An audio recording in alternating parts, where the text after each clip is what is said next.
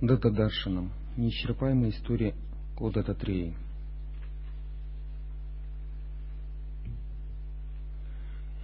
История Нахуши.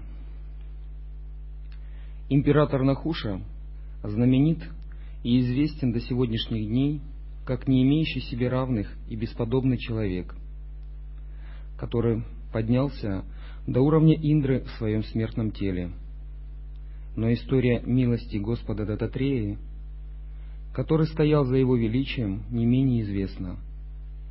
На самом деле, даже рождение Нахуши произошло благодаря милости Господа Дататрея. Давным-давно жил царь по имени Аю, который был рожден в лунной династии и образцово правил страной. Даже боги хвалили его мощь которая проявлялась в аскезе, в жертвованиях, в благотворительности, в богатстве, в авторитете, в истине. Даже Индра не был равен Айю, так говорили боги. Но у него не было детей, даже когда он состарился. Ради благородного потомства он испробовал различные меры, но напрасно. Наконец он решил вознести свои молитвы Господу Дататреи – и отправился в жилище Господа. тот час Дататрея появился во всем великолепии. Он украсил себя необыкновенными драгоценностями, ожерельями из рубинов и других драгоценных камней, цветами и благовониями. Кроме этого, в его руке блестел золотой сосуд, полный вина. Как будто этого недостаточно, юная девушка, обнимая его, сидела на коленях. Она подавала ему вино, очарованное им, и он целовал ее, не обращая внимания на всех мужчин и женщин, которые там собрались. Все безразлично танцевали в пьяном виде и пели песни. Там среди них было несколько браминов. Сцена выглядела безобразно, каким только может быть безобразие. Но царь Айо был уравновешенным и мудрым человеком и много слышал о манерах Дататрея. Поэтому без страха он подошел прямо к нему, простерся и прижал обе его стопы к своим глазам. Возможно, Господь находился в медитации, или, возможно, он был раздражен манерами Аю. «Кто это глупый человек? Уходи с моей дороги!» В отвращении Господь Дататрей ударил Аю по голове. «Я, единственный монарх этой земли, окруженный четырьмя морями, — и не имея равных себе в храбрости.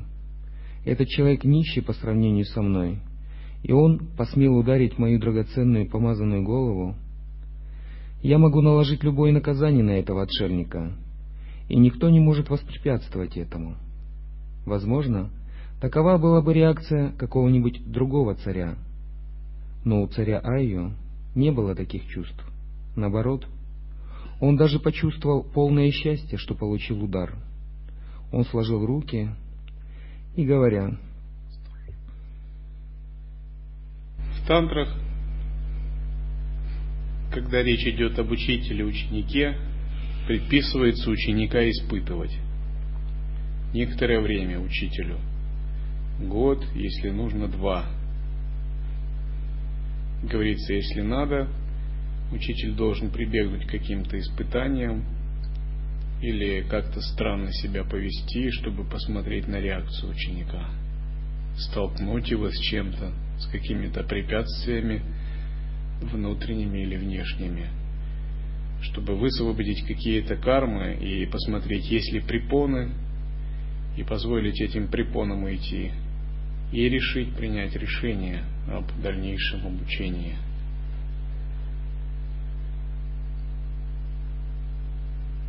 Насколько возможно в нынешних условиях я тоже стараюсь это делать. Например, человек хочет приехать, а я странно себя веду, говорю, вот на 16 вопросов надо дать ответ и трактат написать.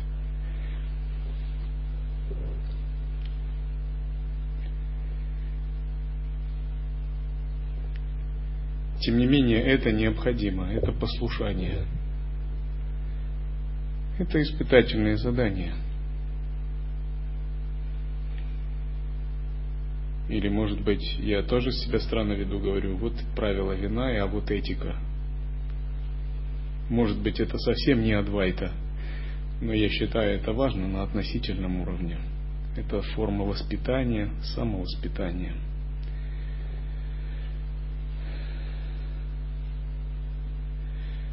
Один христианский старец э, давал какие-то такие задания ученикам, и когда его спрашивали, батюшка, а почему вы такие задания даете? Он говорил, сначала надо дать какое-то несуразное задание. Если ученик с ним справится, затем ему можно давать обычное. Значит, у него нет гордыни. Значит, между мни, ним и мной ничего не стоит. В 2002 году приехал один человек в послушнике – и ему просто давали испытательные задания сторожит Хармы, как обычно. Но когда он делал, он не сумел с ними справиться из-за того, что просто ему мешала гордость и его логический ум. А давалось задание подмести прутиком землю. Ведь ничего не мешает мести прутиком землю, так? Но когда он пытался это делать, буквально внутренние демоны выходили. И ему это было очень трудно. Потому что, очевидно, эго, чувство собственной важности не позволяло это делать. Его логический ум сопротивлялся, его старый сформированный опыт сопротивлялся, его здравый смысл сопротивлялся. Все сопротивлялось. А веры и просто преданности которая бы это сопротивление могла бы перебить, не было. И он потерпел неудачу. Сейчас он хороший мирянин-ученик, но он не монах. Он мог бы быть монахом с семилетним стажем. Но жизнь так сложилась, что не хватило его достаточной гибкости пройти все это. К нам приезжал другой э, кандидат в ученики, который учился в цирковом училище, был клоуном по профессии. И всякий раз, когда он выполнял какое-то задание, какие-то его кармы внутренние раскрывались, и он сходил с дистанции. Он три раза пытался стать послушником. И три раза проваливал испытания. Хотя эти испытания не были сложными. И будучи по профессии клоуном, он, по-моему, делал гораздо более сложные трюки – Наши испытания совсем простые. Пройти по комплексу, выполнить еще что-либо. Но весь его сформированный опыт, эго, привязанности, их хватало только, чтобы пройти только какой-то участок. И каждый раз он проходил на один шаг больше. И он сам говорил, вот я продвинулся. В прошлом году я вот здесь споткнулся, а вот здесь я уже сюда дошел.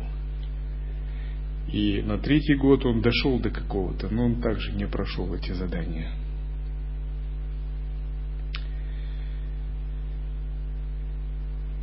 Это показывает, как нелегко на духовном пути. То, что в мирской жизни проходится играючи, пройти по комплексу в мирской жизни в каком-нибудь театральном училище ничего не стоит. Но когда вы на духовном пути стоите и сдаете это как экзамен, включается выше ваш, ваше высшее Я. И самые простые вещи могут быть очень сложными. Потому что и внутренние демоны, и эгоизм, и сформированный опыт, и все прошлые препятствия могут в этот момент открыться. И надо прилагать усилия иногда, самые простые, чтобы идти по пути. Кажется, будто вы идете против ветра. Вот как бывает.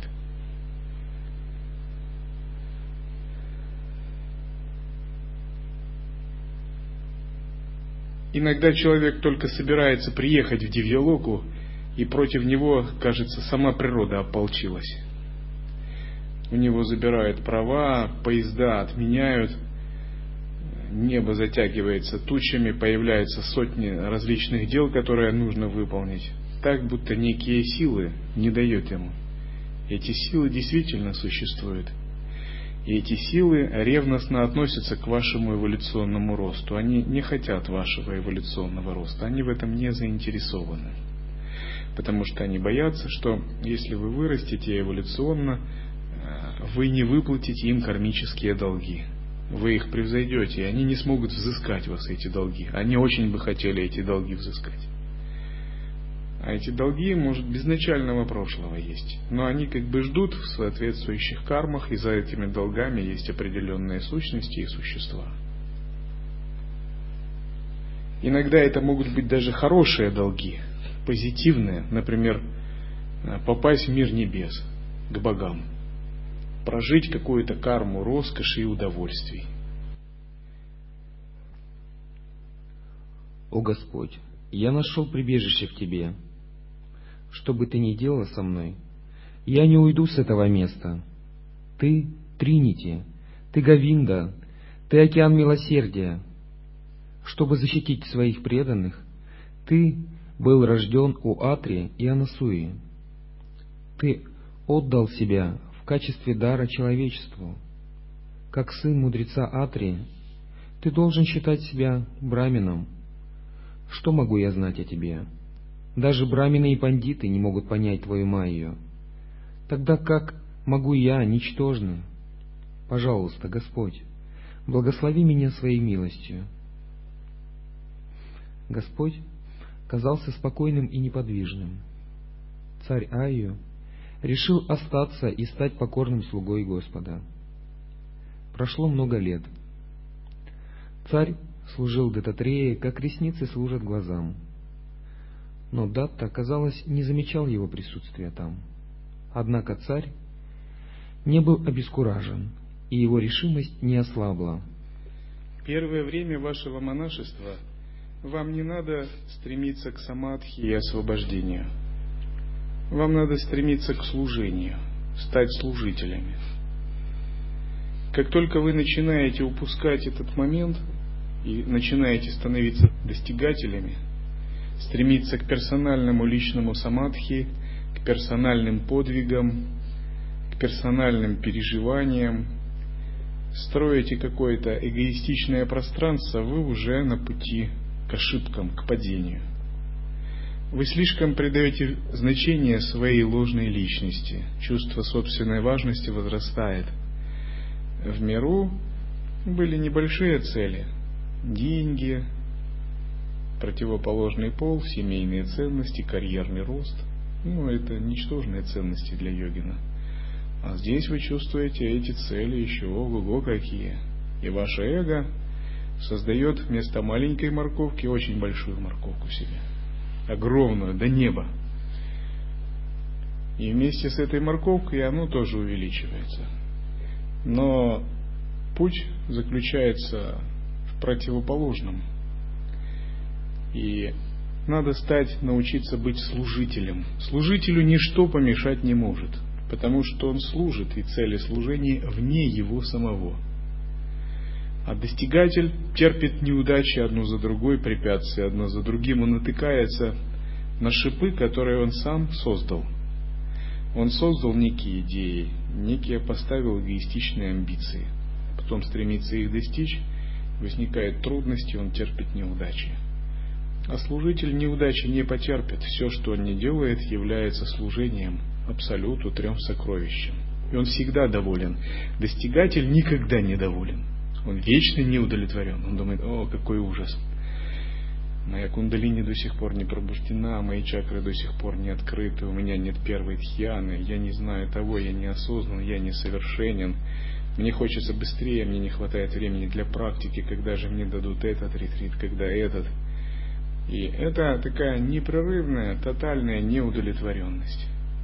И он еще не избавился от желания, еще не очистился. И он не знает, что с этим всем делать. Ему некуда, никому это даже отдать. И он с этим ходит. И когда это годами накапливается, это серьезная проблема становится. Это все и называется эгоизм. Это как камень, который закрывает ручей.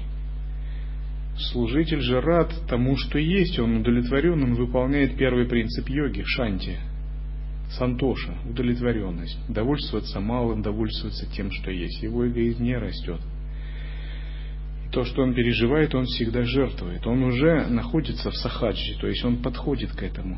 И даже если у него были ограничения, препятствия, он в приятии находится, он с этим работает за счет самоотдачи. Он как бы в единстве со Всевышним Источником.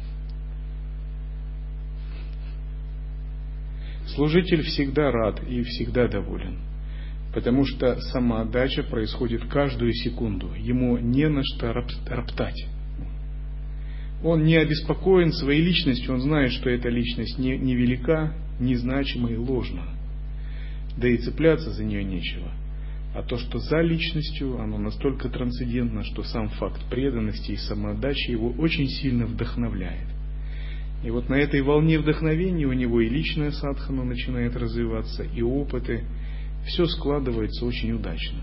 Поэтому, если вы заметили, те, кто думают больше о других, они как бы не имеют своих собственных проблем. Вот вы видели, что те, кто много погружен в служение другим, что он как-то обеспокоен своими какими-то проблемами. Нет, им даже некогда думать об этом.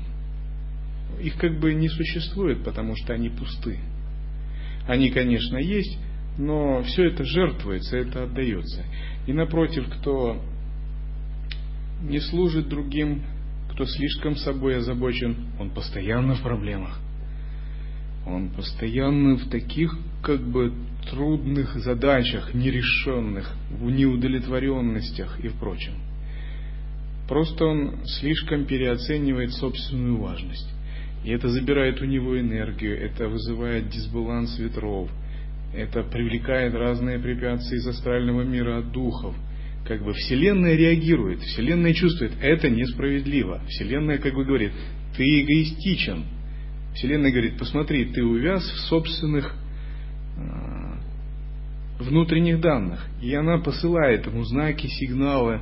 И пока человек этого не поймет и не переменит свое состояние, это будет продолжаться. Вселенная будет его периодически щелкать по носу. Как бы она говорит, это несправедливо, ты не должен так думать, не должен так вести себя.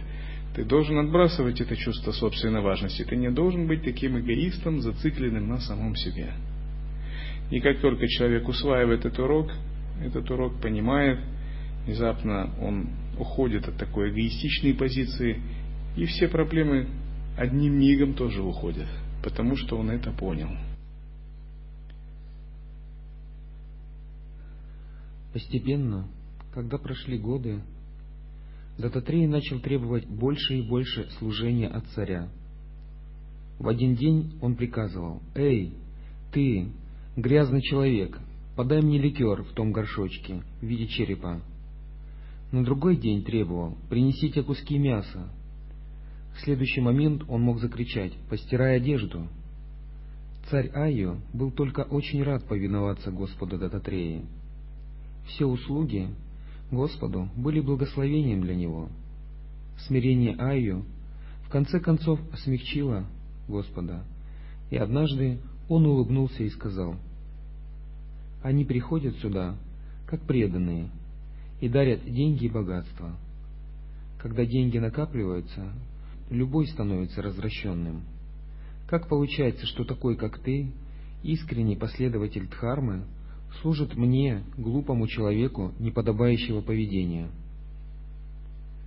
Царь сложил руки и ответил, «Господь, может ли здесь быть что-нибудь, что должен делать или не должен делать Господь Дататрея, или неподходящее, неподходящее поведение для него, которое присутствует везде и является сущностью всего. Господь закричал, «Прекрати этот вздор, ты безумец! Развращенный человек есть развращенный человек. Ты, глупый человек, служащий мне тщетно все эти годы. Мой Господь, кто может понять твои пути?» Я самый счастливый, что нахожусь рядом с тобой и в состоянии видеть тебя, сказал царь Айо. Царь отказывался интерпретировать действия Дататреи как нечистое Он был полностью предан гуру-йоге и не эгоистичен. Дататрия, видя, что его ум ограничен, и он полон эгоизма и самомнения, принял решение испытать царя.